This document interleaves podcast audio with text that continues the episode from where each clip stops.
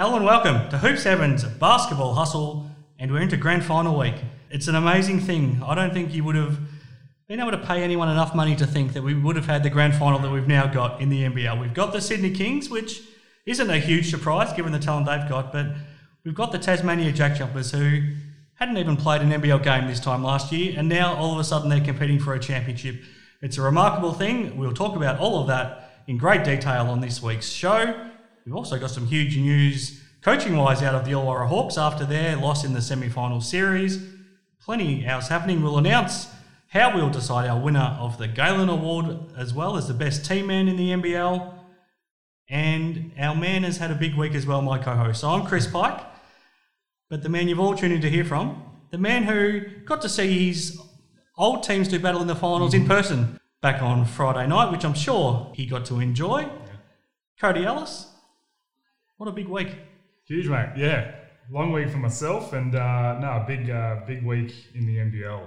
There was there was a lot of fun to watch every single one of those games, and uh, I, I think it's going to be a heck of a grand final series. Um, I think people are probably expecting Kings to just run over the Jack Jumpers, but everyone expected Melbourne to beat them as well. So I think it's going to be a, a heck of a series. Yeah, absolutely. You, yeah, I mean, we'll get to it later in the show, but you match it up talent for talent, and it's easy to think that it's an easy Sydney Kings Yeah. win, but it's just very hard to play your best basketball against the Jack Jumpers. I mean, every team has found that all season long, and it's going to be an incredible grand final series. It's an amazing story that they're even in the grand final. Um, so we'll talk about that a lot on this show. We're here thanks to Hoop Seven, but Cody, we were under an embargo last week, so we couldn't talk about what you had planned. Yep. And we didn't want to give your old foes up the Joondalup Wolves any insight that you wouldn't be playing your NBL one game on Friday night. But you had a big week. You headed back over over to, to Sydney. Yep. Got to celebrate a wedding. Mm-hmm. You got to be a special guest of the Illawarra Hawks on Friday night. Have a good time. Yeah, it was good, man. It was good. Good to uh, get out of Perth for the first time in, in a few years. Yeah. Um, When was the last time you got to? Oh, Be- before COVID, obviously. Yeah, well before COVID, and even that, it was probably a couple of years before that that Yeah, I wow. headed out of Perth. Yeah. So, uh, yeah, it was. Might it have been when you went to get play for the Taipans, was it? Yeah, that would have been it. That Yeah. was probably the last time. So, while ago, while ago. To say it was overdue is an understatement. Well, talk us through what you got up to.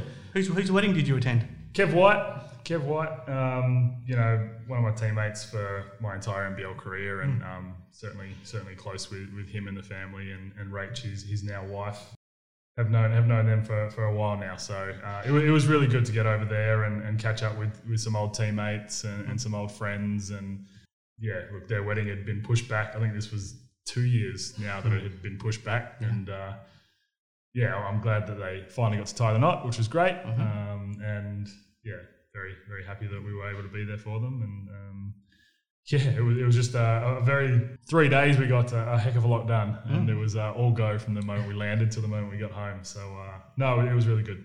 Talk me through being back in the Win Entertainment Centre on Friday night as well. I, I saw you with a microphone in hand as well in the pre-game function. Talk talk me through how that was. Yeah, it was good, man. It was um, yeah, very nostalgic being back there. It was uh, no, it was a lot of fun. Um, certainly very different being in the in the stands than than down on the court. But uh, no, I, um, you know, I spoke to Tim Fairs, you know, someone who I've, I've stayed in touch with, and you know, asked if he wanted to catch up for a coffee while we were there, and offered a couple of tickets for for the missus and I, and then asked if I wanted to have a bit of a chat to him in the, in the pre-game function, and that was really good. That was really good, and again, just seeing some some old uh, old members and and people that you know we, we I had relationships with um, throughout the Hawks organization. It was really cool and it, it was awesome and and I think the club's come a long way from even when I was there, you know, a few years ago. So a lot, lot of fun, a lot of fun. The game was good. Yeah. Um, bit of a scoring drought for the for the Hawks in, Yeah. in that second quarter, but uh, look, they still had their chances, and I think just Sydney were, were too good for them, um, especially in that game. But uh, over the the whole uh, whole series, What was it like sitting there watching a game in person? You haven't done that for a long time, and I don't think you've ever done it in Wollongong No. as a spectator. What was it like? very different, very different. No, the last last game that I've been to as a spectator was a Cats game, but I still think that was a few years ago Yeah. now. Yeah, I don't tend to go to too many of the NBL games. Um, I like watching and dissecting from from my couch and and um, watching it on the TV. But uh, yeah, it was, it, it was odd, and um, my missus felt right at home. She was she'd uh, been there and done that before, Yep. so In, um, in that building, watching yeah, it. plenty of times. So no, I got to sit next to uh, an old teammate in Tyson Demos Yep. and uh, and catch up with him, which was which was great. No, he's doing some great things as well, Yes, he is. which is has been great to see. Um, all right, so the semi-final series, Cody, the, we- they're all decided now. We know who's into the grand final. So the game ones, they started back on Thursday night, and Melbourne United, they really did a lockdown job on the Tasmania Jack Jumpers. Jack Jumpers found it really tough to score, especially in that third quarter. Um, so Melbourne ended up winning that game 74 to 63, um, and then the game you're at, Friday night, the Sydney Kings beat the Illawarra Hawks 89 to 79. And then down in, in Hobart on Saturday night, Jack Jumpers beat United 79 to 72. And even just coming through the TV screens, the atmosphere was unbelievable with the noise Yeah. in that in that building. Um, we talked a couple of weeks ago about how loud in Wollongong it gets when it's when it's full, and and gee, that building in Hobart with 5,000 screaming Tasmanians was was it just incredible. Yeah. Um, so they got their helped get their team over the line, and then on, on Sunday the Sydney Kings wrapped up their series, and in the end, just too much firepower. There- there just too many superstars on that team, so they beat the Illawarra Hawks ninety nine to eighty seven to move into the grand final. And then Monday night, game three, back in Melbourne, and the Tasmania Jack Jumpers. I know they got a little bit of help in pre-game when Chris Goulding was was ruled out, but you just get a sense that they would have won this game probably anyway. They their defense just completely locked Melbourne down, and then they found enough avenues to score up the other end, and they won the game 76 to 73. Let's start with the Jack Jumpers, Cody, because it's an uh, unbelievable story. It was a, an incredible story for them to win 17 games, and there was still a chance they missed the playoffs. Yep. It's now an incredible story. It's an unfathomable story to think that they're into a grand final in their first season with the talent that's on their roster and without Will Magnay. Yeah. I still don't know how they've done it, but they've done it by creating a culture like we've talked about. It's it's just an incredible thing. It is, it is, and it's it's really cool to see. And I think you've got everyone that's that's not a Sydney Kings fan going for the Jack Jumpers in this in this Yeah. series now. And um, I think again, you saw it in the in the Melbourne series. Everyone that wasn't a United fan was was on the on the Jack Jumpers bandwagon, and um, but it's it's really cool. And um, I, apart from probably the first team to ever win it, um, you- not really too many inaugural uh, teams that have made it to a grand final, let alone uh, win the thing. So, um, look, they're, they're, they're making history every single day, and, and it's really cool to see. And yeah, they, they just do it by committee. You know, obviously they, they've had big games from some of their players, but on any given night, anyone on that team can go off and, and make big plays for them. And they're just scrappy. And again, like we've said in the past couple of months, they just work harder than everyone. And um, I think that's proven that uh, that works. And come playoffs, defense is huge. Yep. And, and that's where they, they thrive. Absolutely. That, that's that's how they've been able to do it because they they don't have the scoring weapons where they can go and put up 90 points or 100 points in a game if they're going to win. So they they have to try to keep their teams under 80 points that they play against. And have a look what they did in this series. So they kept, even though they lost game one, Melbourne only scored 74 points. Then Melbourne only scored 72 down in Hobart on Saturday. And then on Monday night, Melbourne only scored 73. That's how they won the game because they're just, they're bloody hard to score against. Oh, absolutely. And to keep that Melbourne United team to 73 points averaged over three games is, is very impressive. Yeah. Not too many other teams in the league would be able to do that. Mhm. But they, they did. They just they stifled them, and they were really good. And they're scrappy, and they're in there helping, and you know be, because they're undersized, Hmm. they've got to be able to rely on all that help, Mhm. and they do. It's really good to watch, and yeah, I, I mean, it's it's it's just been an unbelievable effort, and I think that uh, yeah, it's, it's going to be be fun to see how they can do it against the Kings. We talked about how potentially their biggest problem against Melbourne was going to be their size and how they would combat Jo Lual-Acuil and Ariel Hukporti especially. And in game one, they got out rebounded by 20. Yeah, Melbourne had 18 offensive boards to six, and that looked like it was going to be a big factor in the whole series. yeah, Um, they were still giving up plenty of size the rest of the series because, you know, Jack McVeigh and Jared Bairstow and Fab Krslovic and even MiKyle McIntosh, they're giving up, I don't know, at least five inches to, least, to those yeah. two fellas. How were they able to minimise that damage in the in the last two games? Um, jeez, yeah. Look, just the fight, really. Mm, yeah. The fight that we've seen these guys have all season, Mm. or especially in this back half of the season. I think Fab Krslovic has been Mhm. unreal Yep. for them, and I mean, he's a starting centre now on a team in the grand final. yeah, exactly at six nine at best, Oh, six eight at, at best. At yeah, best. Yeah. very best. So um, it's been really cool, and I think that again they've just done it by committee. Hmm. You know, uh, making sure that you're getting body on those bigger guys, and, and the guards swooping in and collecting some of those rebounds. I think is just as important, and I think that's kind of how they um, combated being well undersized. And Yep. um, look, it, it's something that I think they've been used to because they haven't had a big horse inside for most of the season Mm. Yeah. now. So they've kind of figured it out. And again, it's rebounding is all want. You know, it, you can be bigger than anyone, but if, if you don't really want to go get it, if you think your size is just going to get it, then Yeah. that's not going to happen. Yep. And um, yeah, Tassie just wanted it more. Yep. I mean, you only have to look at two of the best rebounders in NBA history, Dennis Rodman and Charles Barkley, and Yeah. they're giving up plenty of size. Yeah. I mean, uh, you're exactly right. It's their pressure defense as well. So all season long, they've made it really hard to, to run your offense against Mm-hmm. them.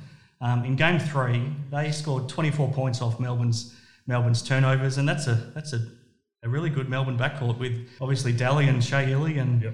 and Yudai Baba and and those sort of guys um, with the ball in their hands. But you know, Melbourne just struggled to get any flow. They st- struggled to shoot and they struggled to take care of the ball. Yeah, they did. They did. And that's, you know, the guards being up and in all game and over a series, even over 40 minutes, that just wears on you Mm. and drains you, even at those, with those elite guards that Melbourne have. Yep. It is because, I mean, as we saw, as the series went on, the more sloppy they got. Mm. You know, they were just worn out. You know, Tassie did a really good job of just throwing different bodies at them constantly. Yeah. Um, keeping fresh bodies on them and yeah, just forcing turnovers. And you know that last game is just turnover central, and uh, that's where their str- the strength is. You know, getting stops and running. I think they frustrated Melbourne. I mean, Melbourne made some tried to make some plays that they wouldn't normally make because I, I think they were just so frustrated at, at the physicality that they had right in front of them the whole the whole series. Absolutely, absolutely, and yeah, it, it was a lot of fun to watch. It was. Um, yeah, So the Jack Jumpers never got out of the 70 point mark either the whole No. series, but they did need someone to come up big in game three offensively, and it was Josh Adams. Yes. I was a bit concerned for him early in that game because he, as we've talked about, when he settles for his three point shooting, he's not the most efficient player. But all of a sudden in the second half of that game, he, he figured out the balance. So he took it to the rack, made himself aggressive, helped them get into the bonus as well, which made it made a big difference. And that then led to some open three point shots for him as well, which he was able to to knock down. He ended up with 21 points in the second half, 30 points for the game. He won, he got them into the grand final. It was a, a big effort. yeah. Oh, absolutely was, and yeah, look, you, you saw him at the start of the game. He almost was trying too hard to score. Yeah. and I think it was a bit like that in the second half as well. He came out very similar, Mm-hmm. just a couple of early threes that probably he didn't need to shoot. Mm-hmm. Just again, just trying to score too hard for him himself and not letting it come to him. But then, yeah, getting to the rack. I mean, he's so quick, he's so athletic. Mm. He, he gets in the air and he just hangs, and he can he can bounce off a body and still finish. It's it's tough to guard him, and and he was he was really good in that game three. I think hmm. once he f- figured out that all these guys are, are pretty tired hmm. because you know of what we've done defensively Yeah. to them that I'm able to get inside and then I'm able to finish over these big guys. And then that's that opened up his three. That helped him with his touch. And you get a bit of confidence you know shooting hmm. some free throws seeing the ball go through the rim then that three pointer becomes a lot easier. Yeah look, he was he was unreal. Last thing about the Jack Jumpers, and we'll get onto the, the Sydney Kings as well, but I'm just amazed at how they've been able to do this with the roster that they've put together. So Will Magnay was their big signing. He was their marquee signing, and having him as their big man in the in the middle was what everything was built around.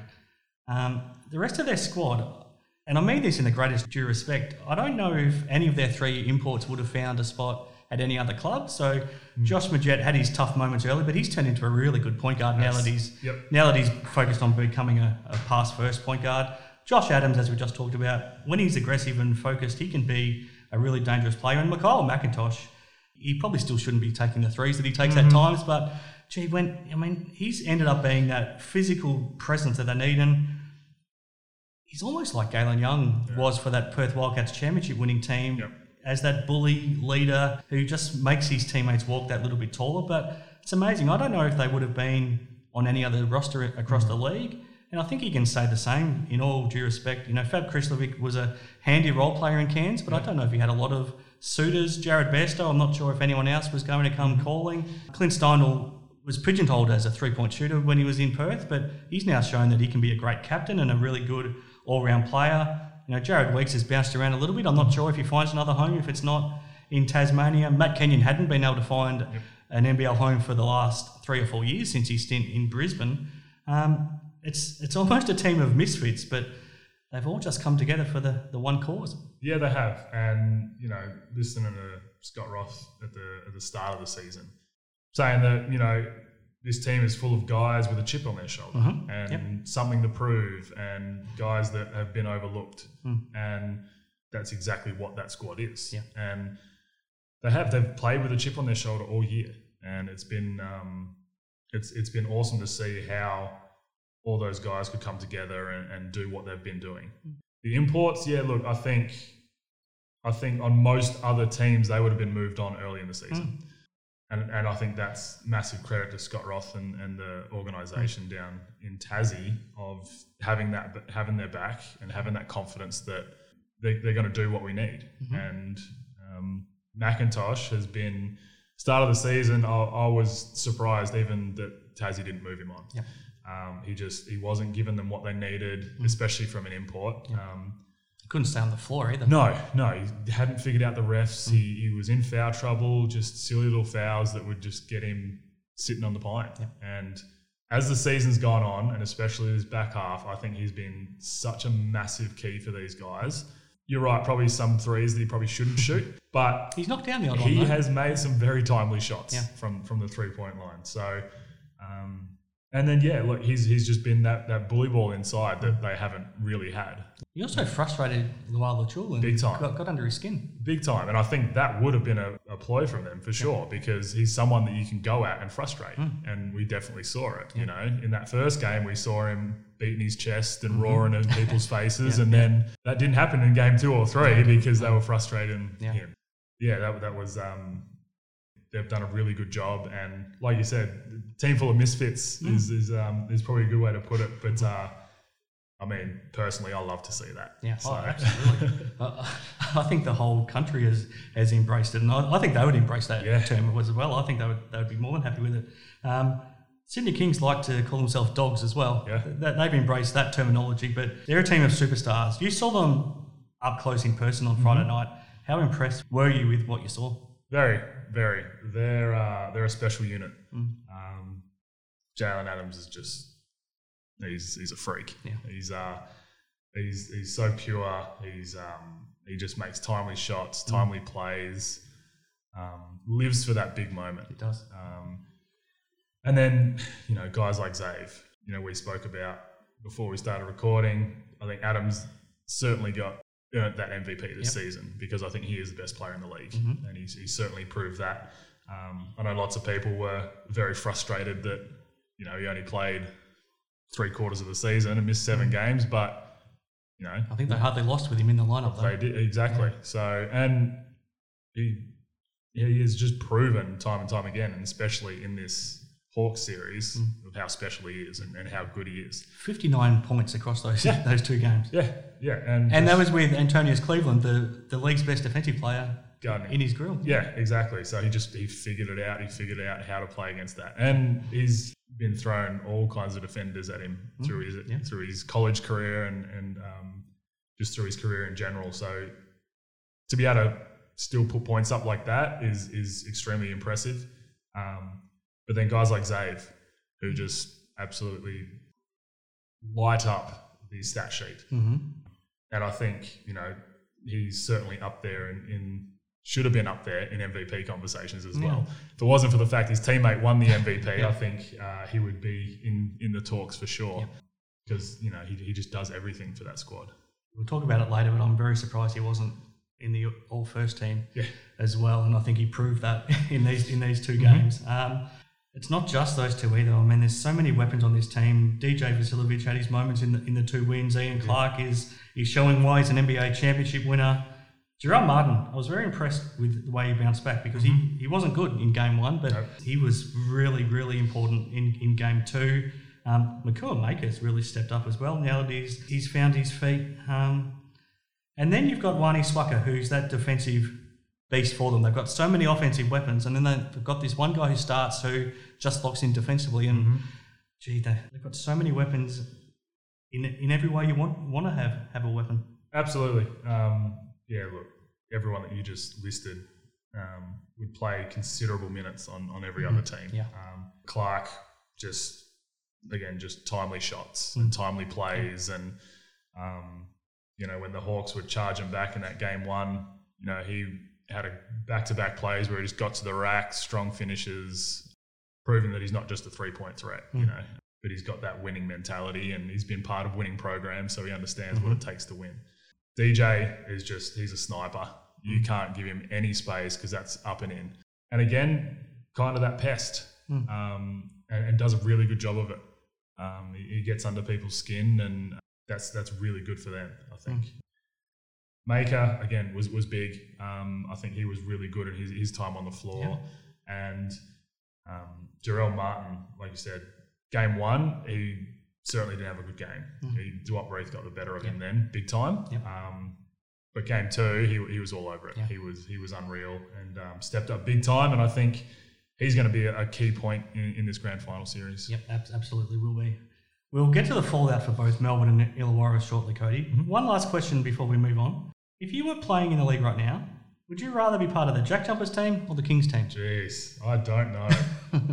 I don't know. Um, it's it's tough. It's it's a tough one because I mean both teams haven't won it, nor well obviously Mm. the Jack Jumpers have never won it, but Kings haven't won it in a while, and they they had their, 17 years. yeah had their chance a couple of years ago, and Yeah. um, that uh, unfortunate Mm. uh, COVID season, and I'd be happy to be part of, of either team, and that's without trying to sit on the fence Yeah, at yeah, all. no. But I mean, the way the city has got behind Sydney has been awesome, Yeah. and, and it's really cool to watch. Um, especially seeing as when I was playing there, we were kind of going through a bit of a slump as as the, as a program, and you know, it was tough getting big crowds to games, and um, to see how far they've come i- is unreal, and, I love that for the, for the Kings uh, organisation. But then, I mean, seeing the whole country get around the Jack Jumpers is, is wicked, and um, you know, defending the island and really cool. I, I, I would be extremely happy to be part of either of those programs. Yeah.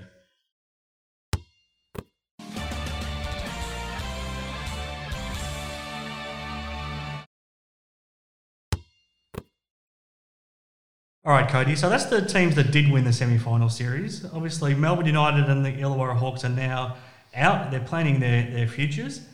Um, a lot to digest. Let's start with the Illawarra Hawks because the big news right now is that Brian Goorjian has coached his last game. Um, you kind of got the sense when he was talking post-match after Sunday's loss that this was on the cards, and it, it feels like it was probably a plan that they had in place for a long time. And he's been grooming Jacob Jackomas to be his replacement for a long time in a different, a lot of different different clubs that he's been at. I feel like Gorge is really happy with that progression as well for, for Jacob. Um, but gee, for the, from the league's perspective, it's a real shame if Gorge isn't coaching anymore because it's been so much fun having him back the last two years. Oh, it, yeah, absolutely has, and the greatest coach in, in NBL history. Mm-hmm. Yeah. really. I mean, people might say otherwise, but I, I don't think there's anyone that, that comes close to Gorge. I think 800 games is Yeah. amazing, and he's never missed a playoff series No. in the last, I think, 20 something years that he's yeah, coached. he's got his own little world record going. Yeah. um, no, yeah, and yeah, look, it's it's uh, it, it, sucks for the league that, that you know he will no longer be part of it, and I think it was it was special that he was able to come back and, and the Hawks were able to pick him up and, and have him here for a couple of years. But I think that team's in good hands, Yep. handing it over to Jacob, and I think that uh, you know he would know Gorge's system Hmm. inside and out, and um, he'll obviously have his own little tweaks and own little things to put in. But I think it's going to be a fairly similar system Yeah. in place, and, and uh, he'll just take over the reins. So from all reports, it's Gorge is still going to be hanging around, Mm. but who knows what's going to happen with him. Um, yeah, look, I, that press conference was as much saying I'm done as, as he could without actually Yeah. saying I'm done. Yep. Um, so yeah, look, I, I think they're in good hands with uh, Hmm. with Jacob taking over. Is that a good thing as well to show that you can do a long apprenticeship as an assistant coach and there's light at the end of the tunnel for you? I mean, we've seen a lot of clubs recently go um, look overseas for their coaches. So we've seen Scott Morrison come in, James Duncan's come in, Chase Buford's come in, and you know, I mean, you can't argue with the success of Chase. So Yeah.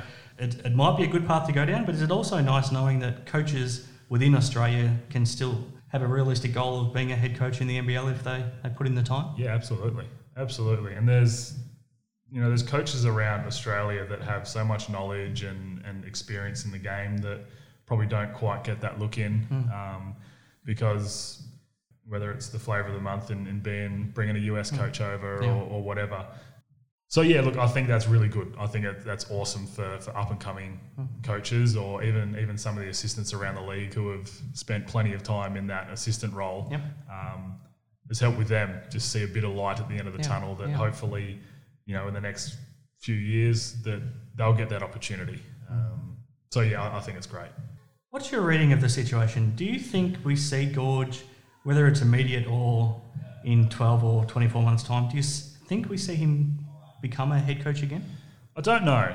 I don't know. I think he's probably towards the end of his, his coaching career. I think. How old is he, do you think, I, off the top of your I head? have no idea. I Yeah. honestly have no idea. He's been around for a long time, as long as I can remember. mid 60s at a guess? Yeah, you'd think so. You'd think so.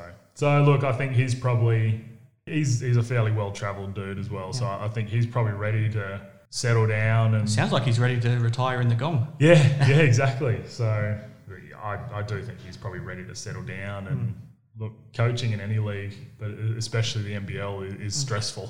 Um, you know, even when you're winning games, it's, it's still stressful. So you know that that does take a toll, and I think uh, it wouldn't surprise me if he uh, if he just hung them up. I'll put you on the spot. If you're at any other club right now, do you make the call and make an inquiry? And I'm, if I run through the teams, I think Dan Shamir's locked in at the Breakers, Adam mm-hmm. Ford's locked in at the Taipans. I don't think James Duncan's going anywhere from the Bullets. Clearly, Chase Buford's not going No. anywhere. Dean Vickerman's not going anywhere. CJ Bruton's not going anywhere. That narrows it down to two in- Yeah. in, my mind. In my mind, if you're the Perth Wildcats or the Southeast Melbourne Phoenix, do you make an inquiry? Oh, I don't see why you wouldn't. Hmm. I mean, worst thing that can happen is them say, "Look, no, I'm, I'm not. I'm staying here." Yeah. So I, I don't see why he wouldn't. Um, I mean, look, Perth's been fairly adamant that they're riding with with Morrison. Yeah. Um, you know, a guy of of Goorjian's stature doesn't come along too often. Yeah. So I, I think you would certainly reach out. Um, Phoenix, yeah, look, I'm not sure what they're going to do. Hmm. We heard talks that Mitchell was was going to stay on board, but we heard talks, but haven't yeah, heard nothing anything announced since. officially still. Yeah, so I mean that would be very interesting, and again, you know, Gorge certainly made a home in Melbourne, so uh, I, wouldn't see why that wouldn't be something that uh, he would consider. Hmm. Um, so yeah, it, it would be certainly worth making that call. The one comment I'll make is that if Jack Bendat was still the owner of the Perth Wildcats, I would think it's a high possibility because I don't, I, I don't think Scott Morrison, rightly or wrongly, and I, I have nothing, you know, against Scott, and I think Yeah. he's done a good job as a coach, and I would like to see him remain as coach. I think he deserves a chance, but Yeah. I think if Jack was still coaching, the move would have been made. Mm-hmm. So it'll be fascinating to see what the new ownership does, and we'll, we'll wait and see because I, I think we might be about to find out that Bryce Cotton will be staying. So if you're a head coach and you know know that you've got Bryce to build around, maybe maybe Gorge wants to coach Bryce Cotton. You never know. Yeah, absolutely. Um, and he might help that citizenship hurry up, and they, they might get to partner up for the Boomers as well. Yeah. Finally, what's your final takeaway on the season of the Hawks? Um, it promised a lot. They've ended up in the same spot as they did 12 months ago, but I think they had a better team this year. Um, what do, how do you reflect on, on their season? Uh, a little frustrated, I think, Yeah. um, and I- I'm sure you know the players and the the staff and everyone behind the scenes was, was is probably similar. Um, started the season off just awful, you know, um, and and it's similar to the Kings as Yep. well. You know, both teams just started the season off very average. Similar to the Jack Jumpers too, actually. Yeah, absolutely, absolutely. Um, but then you know, all three of those teams came storming home Yeah. late. Um, look, they, I think they underachieved. I, I do think that that grand final series should have been Hawks Kings. Yeah. Um, Yeah. But again, that's because both those teams didn't start well, Mm. and then didn't really have that chance to push to make that that Yeah. top spot, and it just it happened how it did, and they uh, ended up running into the, the two hottest teams ended up running into each other in the semi-final series. Mm. Yeah. Look, I, I think they did well to turn their season around Mm. because for a long time there, we didn't think they were even going to make the playoffs, Yeah. and it was looking very much like that. Mm. So I think they did well to, I guess, finally buy into Goorj's system properly Mhm. and and start playing some a little bit of defense. I still wouldn't call them a great defensive team. No. Um, Yeah, and that's the big difference from a year ago. Yeah. They were really good defensively. They got better offensively this year, but yeah. they probably gave up too much defensively. Yeah, they, they did. And Cleveland was just amazing defensively. Yeah. Gave you a bit more offensively, but Mhm. I I think the, the guys around him just didn't quite step up like they should have. Yeah. Goorj's rotation was, was fairly small, and Mm-hmm. um, you know once some of those bench guys that would come in, if they weren't giving you anything, then his rotation would shrink again, and it's Yeah. basically playing a five six man rotation. So Saw in game one too. Once he saw his bench not giving, might, might have been the second quarter that his bench let him down. Mhm. That none of them came back on again. No, no. And he obviously, like I said, he shortened his rotation again to about six players, Yep. and that's with Reath and Mays coming off the bench. Um, Conrad had a couple little minutes here and there, Mm. but not much. Um, He only played two minutes, I think, in game two. yeah, Yeah. yeah. Um, but I mean, you know, he came out at home and he airballed a three and very un-Conrad like. Yeah. But, uh, you know, if, if he's not giving you that, he's not giving you a whole lot. Mm. So, you know, it, short rotations, would you have thrown in some of the young guys and seen if they give you some energy? It's, it's hard to test that out in the finals. Yeah. You know, it's, Absolutely. you, you can't be testing that out. Like that's something that you have to test out throughout the season, Yeah. and something that wasn't really done for them. Mm. Um, Goorj had his rotation set, and look, you know they ended up coming good, and and they were probably the second hottest team in the league behind Yeah. Sydney. And like I said, they run into Melbourne or they run into the Jack Jumpers, they win that series. Mhm. I, I, I really think. Mm. So yeah, look, you- you'd be frustrated. I think you'd be frustrated, but uh, you know, if, if you can keep a decent amount of those guys back, Mm. I think there's a few guys that probably need to move on and didn't quite fit the system Mhm. or, or what they needed properly. You, you'd be pretty confident moving forward. Yep, I think so too. I think what happens with Duop Reath will, will be a big factor Huge. in deciding on which direction they, they head as well. Because if they lose him, they probably probably need an import in that Mm. spot. I would think to, to replace him. So Yeah. interesting times for them. Melbourne United, they have to feel like it's a disappointment of a season. They're defending champions, finished on top of the ladder. I think they would have been happy that it ended up being the opponents that they got in the semi-final series before the series started. Before before we talk about that, how big of a factor was Chris Goulding not playing in Game Three? Did that cost them the game? Do you feel? I thought that was a difference. I think um, we, we've seen so many times where Melbourne's kind of been in a rut and struggling to score a bit, and Goulding will come out and hit two, three big shots Yep. back to back to back. And he changes games like that, and he's done it his whole career. Um, I think him being out was, was massive for them. Mm. In saying that, there's no way that they should have lost this series. Mhm. Game two, they had him, and you know they, they still couldn't get it done. Yeah. But with the weapons on that team, there, there is no way that they should have averaged 73 points. Um, and I, I think that they just struggled all round. Everyone struggled. But I, I do think that uh, the Goulding being out hurt them a lot. At the same time, it's hard to imagine he would have been healthy for the grand final series at the same time. Yeah. So if they had got through, they'd probably have to play the Sydney Kings without him. without him. I mean, that's At least that for the first two see. games, you would have thought. That sucks to see. Uh, it really does, especially with a guy like like Goulding who um, has been kind of their their big time veteran leader um, in like morale. Yeah. You, Yep. you saw it with four minutes to go. Hmm. There was a timeout called. Yeah, that's right. Everyone on Melbourne's head The- heads off were the down, floor, and he was trying to dropped, them, yeah. walking to the bench. It was like a one point game or a Hmm. tie game or something like that. And he's out there like yelling, screaming, clapping, like, Yeah. come on, like, what's going on here? Yeah. And I think that's where he's matured Hmm. massively. And he's probably one of the better veteran leaders around the league now um, in terms of that. Um, you know, he was a guy that was probably on the refs a lot more in the past few years. Yep. That now, as soon Well, as well, he was worrying about his own calls Yeah. before. Now he actually is a, a leader. Yeah, absolutely, and and I think that's been um, awesome to see, and that maturity has been um, has taken a massive leap. And yeah, like you said, you, we see a call being made, and he's the first one to grab everyone's jerseys and bring them into a huddle, and that's massive. And that's really, I think, what they were missing out on the floor. Sure. We talked during the season quite a bit about if Melbourne should have made a call to bring in an extra piece of talent. Um, they had two import spots up their sleeve. Um, does hindsight tell you, especially with the potential of an injury in a grand final series, another player that could come out and make some big plays for you might have been pretty handy. Yeah. Also, how crazy is it that that squad had two import slots up their sleeve? Yeah, like that is just insane. Yes. Um, yeah, look, and realistically, I don't think they needed to. I mean, again, you look at their squad, and on again on paper, which doesn't count, Hmm. but they are still the most talented team across the board. Um, They're still the deepest, aren't they? yeah, Yeah. by far, by far. You know, you got guys like Barlow and Newley who, okay, end of their careers now, um, not as good as they once were, but you got those guys as your like nine and ten players. Like, that's ridiculous. So, hindsight, yeah, they should have got a new another piece, but I, I, they had all the weapons to do it, and um, yeah, I, there's not too many excuses that you could give for them, but uh, Jack Jumpers just wanted it more, really.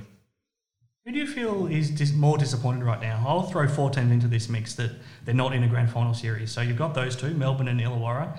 I'll also throw the Wildcats and the Phoenix into the mix. Who's more disappointed, or who should be more disappointed that they're they're not there? I think United. They were the they were the bar. They, Yeah. they set the standard for the league this year. Um, defending champs, uh, best roster, top to bottom. Um, came across the team that they probably wanted to play. Mm-hmm. Um, again, you're always fighting with fire when you when you do that sort of Yeah. stuff. Um, but you know, like we said, that's something that we've seen Vickerman do in the past. Rest his main guys in that last Yes. round when there's nothing hanging on the line. So that's not something that you know they changed everything to do because it's what we've seen in the past. Um, has hurt them before, though. I remember has a couple of years ago. they lost to the Breakers going back. It might have been Vickerman's first or second year. They they lost to the Breakers in two games Yeah. after resting everyone Yep. the week before. Yeah, they did, and uh, like I get it, I get it, and the, the season drags on a lot, and it's not the NBA where you know you're playing every second day, and I think in this league you need to be playing games. Hmm. If you want guys to rest, lower their training time Yeah, sure. especially towards this end of the season. You're not putting anything new in. You've got everything set in stone. Hmm. Training time is, is when you need to drop hmm. their minutes down rather than in games because it's so easy to lose touch by, by missing even one game. Yeah. So yeah, look, it's I, I think they would be the um, I think they would be probably the most frustrated team.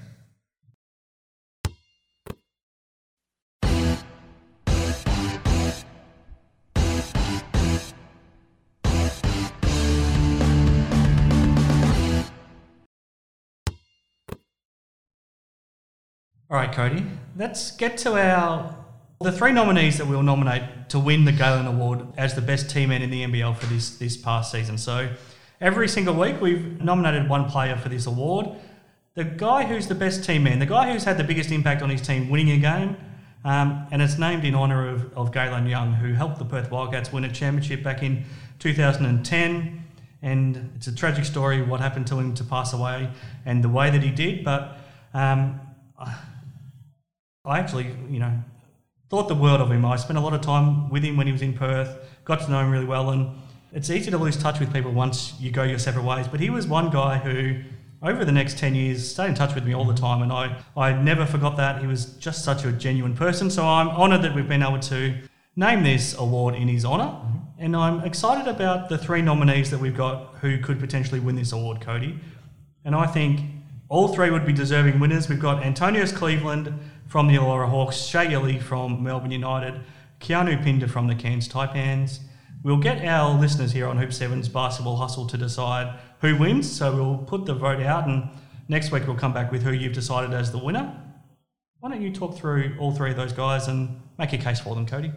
yeah, I, I, mean, look, all three of them make a case for themselves, but uh, um, Antonius Cleveland, I think, without him, the Hawks don't make playoffs. They don't make that push. Um, I think he really solidified their defense. I think he a switch just flicked in his in his head about halfway through the season, and mm. he really took on and I guess put the whole team on his back mm. on the defensive end of the floor. Mm-hmm. Um, you know, he, he was always guarding the best opposition player. Mm. You know, you'd see him diving on the floor, chasing down on, on fast breaks, getting blocks. Yeah. Um, doing all, all, the little stuff, all, the, all that little stuff that really does make a difference. How um, was his play? I think it was game two. He blocked a three point shot from Sean Bruce, yeah. grabbed the loose ball, went up the other end and finished at the rim. Yeah. That, that's just unbelievable. Oh, that's, yeah. He's so athletic, mm. so long. Yeah, I. Watching that, I'm still not sure how he got to that shot. Yeah. You know, there was there yeah. was a big distance between yeah. him and Brucey, and I'm sure Brucey is still wondering how he got his, his shot blocked there. But um, yeah, and it's just it's little plays like that. Mm. Um, you know, stat sheet that comes up as a block and, and two points, but mm. I think that is um, epitomizes what he did for that team, mm. um, especially this second half of the season. Yeah, look, he he was huge for them, mm. and and like I said, without him, they don't even get a sniff at the finals, mm-hmm. let alone um, move up to second. Yeah. So, um, Shea Ili, I mean, saw it in game three. If it wasn't for Shea, mm. they would have that team would have lost by thirty. Yeah, they would have lost by thirty. Yeah. And it, it wasn't just him putting points on the board. Mm. Um, he's guarding Magette. You know, he, he's guarding Adams. You know, he, he's he's always taken that. The, again, the toughest guy on, on the other team. Um, but diving on loose balls, mm. you know, around three or four players, he, he will come up with it. You know, he's just that kind of a player. Um, Do you get taxed the boards too? Yeah, exactly, yeah. and got absolutely poleaxed on one. Um, tried to take an absolute screamer, and um, yeah, got his legs taken yeah. out and uh, pretty hard fall. Mm. But uh, I mean, that's what he does. Puts his body in the line. Um, you know, similar to what what Nordo does, and similar to what Damo used yep. to do, and yep. Um, guys like that that just relentless in, in mm. everything they do. Yeah. And again, like, like I said, if it wasn't for him in game three, they lose by 30, mm-hmm. you know. Um, Keanu, there's not a whole lot more we can say about Keanu that we mm. haven't already said. Yeah. I think the improvement he has shown this year has been unbelievable. And I think most of that comes from him just maturing and, mm. and then 40 giving him a chance. Yep. Um, but, you know, we, we saw, you know, multiple times where, similar to Cleveland, he would get a block or um, make a big play, defensive play at one mm. end, sprint the floor, go get a dunk down the middle. Yeah. Diving on loose balls, he had a hand issue um, mm. towards the end of the yeah. season that looked like it was really bothering him. Didn't really let it affect him at all. Mm. You know, he would still be first person on the floor getting yeah. after it. He'd still be first person up the court um, on a break and and I think he really bought into 40 system and mm. um, that Cairns culture and, mm. and was really exciting for, for everyone up there. And I know I loved watching every second of him playing this year. Um, it, it, was great. Look, I think I'd be extremely happy any of these three winning this mm-hmm. award. There, there is no clear cut favourite for mine yeah, it's uh, yeah. I'm glad we're not choosing it. I'm glad uh, everyone else gets to choose it. So uh, yeah, absolutely. Yeah, we'll we'll come back with the winner that has been chosen by our listeners next week, and I will get you to pick a winner next week, Cody. Yeah, yeah. So you've got a week to, to think about it. You, you never got to play with Galen Young, obviously, and no. I don't know if you saw a lot of him play. But have you had a teammate in your career that epitomises what we're looking for in this award? Does somebody stand out that you've been able to, to play with? Uh, Nordo. Yeah. Yeah, Nordo for sure. Um, he, he is one of those guys that extremely selfless. Um, would just just puts his body on the line, and, and you know we saw that in the grand final series last year. You know where he was really hurting. Yep. Didn't matter. He was still first guy on the floor, putting his body on the line, getting after it. Um, just just being a great teammate and doing everything that he could to help them win Well, game. to help a team be competitive that didn't have Uh, Bryce Cotton. Yeah, Yeah. exactly. So, and yeah, look, he, he is probably the guy that stands out to me for sure. No, fantastic. Okay, so we'll come back with the winner of our Galen Award for this year next week, Cody. The NBL awards were handed out last week, and you must have had some sort of some, you must have had some sort of insight into what was to come, Cody, because Around the table. you absolutely ran the table, and, and we had it on record last week. So the MVP was Jaylen Adams, you Yep. got that. Yep. The coach of the year was Scott Roth, you got that. Most improved player was Keanu Pinder, you got that. Best six man, Shea Ili, you got that. Best defensive player, Antonius Cleveland, you got that. Rookie of the year, Bul Kuol, you got that. The two we didn't talk about, the fans MVP. Can we not talk about it? Well, it's fair to say the whole country of the Philippines must have got on this yeah, on this vote. absolutely. Um, so Kai Sotto got that award, and you can obviously see why. Referee of the year, we didn't talk about that. Mm-hmm. It wasn't Chris Reed. It was Vaughan, Vaughan Maybury. What was your interactions like with Vaughan over the years? yeah, look, not too bad. Not too bad. Uh, Vaughan was certainly someone that you could go and, and have a chat to. Mm-hmm. Um, you know, there, there are certain guys around the league that don't want to hear your case at all, Mm. and there's certain guys that will listen to you and talk through Mm. it. And you know, we, we've seen Vaughan do that with multiple players. I think, um, yeah, look, I think he was fairly deserving this year for sure. Were you surprised we didn't see Chris Reed on this on the Sydney and Illawarra series? Uh, no, no, I wasn't surprised at all. Wasn't surprised at all. Do we see him in the grand final? I, you know, I, I don't think so, but I think that comes off the back of that game three, Melbourne and Tassie. I think uh, he was a little bit whistle happy. Gee, we saw teams getting the bonus very quickly. Very in that- that quickly. have recorded. didn't? Yeah, yeah. Um, and look, I think especially in finals, you've got to let teams play more. Like it's a much more physical game, and you've got to let that happen. Yeah. You know, people want to see that. Players want to play like that. Um, so yeah, look, uh, I mean, I'm not sure. Again, I'm not sure who selects the referees and, and all that sort of stuff. I'm not sure how it's selected, but I'll be interested to see uh, who who is refing the series. Yes, we talked a lot last week about the comments of Chase Buford and Xavier Cooks as well. I'm sure you weren't surprised that the NBL took some action. Yeah. Oh yeah, for sure. And look, they probably waited an extra day or two Yes. than uh, Well, than I thought they were going to. Then was it the Friday night just before the game they announced it? It was either Thursday or Friday Yeah. night. It was the timing was kind Yeah. of kind of interesting. I think it was the night before, the night before, or the morning of, or something like that. Yeah, it was- so it yeah. was, yeah, the timing was interesting. The, the things we didn't pick last week were the, the all NBL teams as well, Cody. Mm-hmm. So interested to get your thoughts on these. So the first team was Jo Lual-Acuil, Vic Law, Jaylen Adams, Bryce Cotton, Antonius Cleveland. The second team, Xavier Cooks, Mitch Creek, Josh Adams, Chris Goulding, Matthew Dellavedova. What are your thoughts? Yeah, look, I mean, I, I keep looking at these teams and I keep switching people around and slotting people in and taking people out. So it's a tough one. Look, I think Cookie's probably a bit stiff not to get in the first team, Mm-hmm. but Vic was amazing this year. And, you know, Lual-Acuil being a MVP candidate, you're not going to knock him out. Hmm. So, yeah, look, it, it- it's really him and Law that, Yep, yep. that would be the two that you- you're trying to slot into that first team. And I don't think you can go wrong either way. I think, Hmm. like I said, Vic was absolutely amazing this year, and Zave missed a missed a bunch of games as, Yep, as he well. So I think that certainly came into consideration. Um, look, I, I I'm not sold on Delhi being in the second Mm-hmm. team. I think he's had a decent year, Yeah. but I, I don't know if he's all second team this year. Who, who Um, takes that spot in your mind? I'm not hundred percent sure. Um, it's it's a tough one. Yeah, look, I- I'm not hundred percent sure. Um, I think there's probably a few players that you could slot into there. I think. Um, oh, jeez, yeah, look, it, it's a tough one because there's been so many good players. That's the tough part. series. I, I found it funny when he was announced, but then I tried to figure who to replace him with, and I, yeah. no one immediately jumped out. No, no. you know, guys like Magette were good this year, Mm. but you know, again, I think Delhi probably had a better year Yeah. than, than them.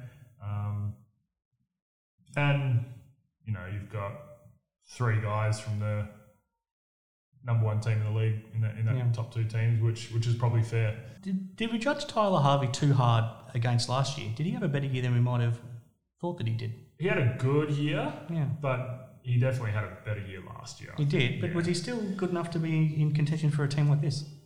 I don't think so. I Mm-hmm. don't think so this year. Um, I mean, if you take a backward step, I don't think you should be considered in, in one of these teams. Sure. Um, look, was What about Vasilovic? He's the other one that pops to mind if we're talking about guards. yeah, no, look, he was he was tough, but he had some very quiet games as well, and then he was hurt for a bit as well. Again, like like I said at the start, like I've moved people in and out of these teams all week, but look, I, I think the NBL probably did get it right. Hmm. Um, I think Delhi didn't have the best series against No, against Tassie, no. but over overall he, he did have a decent season, and um, you know he's he's one of the leading guys on the number one team in the league. So um, hard not to slot him in there. I wonder if Shea Ili's the one that might have been able to replace him in this team. Mm. Yeah, well, he was he was my other thought as well, and he's, he's a guy that, again, coming off the bench, I feel like people Mm. just nah, you've got to start, Yeah. which which does my head in because Mm. that's that's not how it is at all. I don't think that's how it is at all, and you know, it's whether you finish games, it's not whether you start them, and you know, ninety nine times out of hundred Shea's on the court at the end of a game. Absolutely. So um, he was he's probably the closest one that could have could have taken that spot. Yeah. yeah. Um, but yeah, look, doesn't quite pad the stats, Hmm. or not pad the stats, sorry, but um, get those stats that, that Delhi does. All right, Cody, let's get to the grand final series. We've got the Sydney Kings against the Tasmania Jack Jumpers. Game one, Kudos Bank Arena, Friday night. Game two at My State Bank Arena on Sunday. And then we're back to Sydney next Wednesday, back in Hobart next Friday, if need be. And then in two Wednesdays' time, the potential game five, if need be, at Kudos Bank Arena. What are your initial thoughts? What, what's go, what are we going to see in this series? Well, first of all, I hate that potential series decider is on a Wednesday. I think I, I really don't like that at all. Um, that sucks, but look, I know the NBL want to get this done as well because the league has gone on longer than Mm. everyone thought. Yeah. And you, you don't want big breaks between series like this. That's So- a big break potentially from game four to five, isn't it? It is. It is. So I'm not sure why you wouldn't go a Friday, Sunday evening, like Yeah, whether it's yeah. an early Sunday evening. Yeah. Because you're right, that is that is a big gap Might just come down to venue availability. We're, we're, That's we're, it. not, we're not sure. for sure, for sure. And you know, again, we're not the ones that make these decisions. We Mhm. don't know what goes into them. So, um, but uh, look, I'm I'm really excited. Mhm. Uh, I think it's going to be a really gritty um, slog of a series um, in the best way. Yeah. In the best way. Um, look, Jack Jumpers are going to have to try and and drag it through the mud a bit because Sydney has so many weapons. Yeah. And look, they can do it because they did it against the league leaders in, Mhm. in Melbourne. Yeah. Um, but the Kings are red hot. They are firing on all cylinders right now. Mm. Um, I think everyone's fit and healthy. And um, yeah, look, I, I'm sick of calling it because everything that I say, apart from the award winners, Yes. has been wrong this year. so, um, look, I, I, I hope it goes to five. I, I really do because um, I think it's going to be a lot of fun basketball to watch. Yeah. In so many ways, I feel like they're polar opposites. Mhm. So you've got the Sydney Kings, who are the team of superstars. They're from the big city. Um, they've got the MVP. They have this bravado and self confidence about them, Yeah. and and they play play like that. They have enormous self belief about them. Then you've got the Jack Jumpers. They're the plucky upstarts. There's no egos in that team at all. Yeah. They all pull together for the one purpose. They're such a team. They've got the community behind them. Um, they're just such opposites, but you know what? And they play totally different. So the Kings want to make it a fast game. They want to make it a high scoring game. The Jack Jumpers want to make it that physical defensive slog, like Yeah. you talked about. To me, the fact that there's so many, they're so opposite in so many ways. That's pretty exciting. Oh, it absolutely is. And look, you're right. Kings have all the firepower in the world. Mm. They're uh, talented top to bottom. Everyone that comes in makes an impact. You know, you've got MVPs, you've got um, NBA champions, you've, you've got all sorts of stuff on, Yeah. on that uh, on that team, and you've got guys that know how to win and and want to win. Um, and then yeah, the, you know the jack jumpers who are just the, the little underdog that just keep fighting, and um, you know that's that's been my favorite thing to see this year i- is, just their fight and, and how they've made teams play at their level, and I think that if, if they can slow the game down, then they're definitely a chance. But it's going to be can they do that? Yeah. Because you know, like I said, that Kings team is is, is a fast paced, Mm. high power unit that uh, is going to be hard to stop. I think it's quite simple. I mean, if if it's if the Kings get to 85 points, I don't think the Jack Jumpers can match them. No. But if somehow the Jack Jumpers can keep them under 85, they're, they're every chance. So it just just depends how effective their defense can end up end up being. And let's hope when we come back, Cody, that we've still got plenty to look forward to in this series as well, and it's not not over. So we've got some interesting thinking to do about how we do next week's show because we've hmm. got game three on a Wednesday night. So we'll work that out before next week, Cody, and figure it out. But we'll have at least the first two games to talk about next week. Um, it's been a big show. We've had a lot to get through. We'll have the scoring machine, Sean Reddige's Player of the Year award as well. So keep an eye out for that. I'll do a special, a special um, release this week about Sean announcing his Player of the Year award as well, Cody. We've been through the Galen Award winner, and we'll come back with our winner of that next week. We've got Brian Goorjian no longer coaching the Hawks. We've got Melbourne United, disappointingly for them, not making the grand final. We've got the Sydney Kings and the Tasmania Jack Jumpers to now look forward to. So thank you to Hoop 7 for making this show possible this week, Cody. I'm Chris Pike, and I'll wrap it up and leave you to give us your thoughts on what you're most excited about seeing now over the next couple of games. Oh, just how the teams come out. I think Sydney uh, is is going to have to adjust big time because uh, you know they went and played a, a Hawks team that was just let's who's going to score the most points in that series to a to a team that's let's keep it in the 60s and 70s. Yeah. So look, I'm really excited. I think uh, I think it's going to be uh, an action packed couple games and. Uh, yeah, look, I I think it's going to be lots of fun. Um, whether Jack Jumpers can get it done or the, or the Kings do.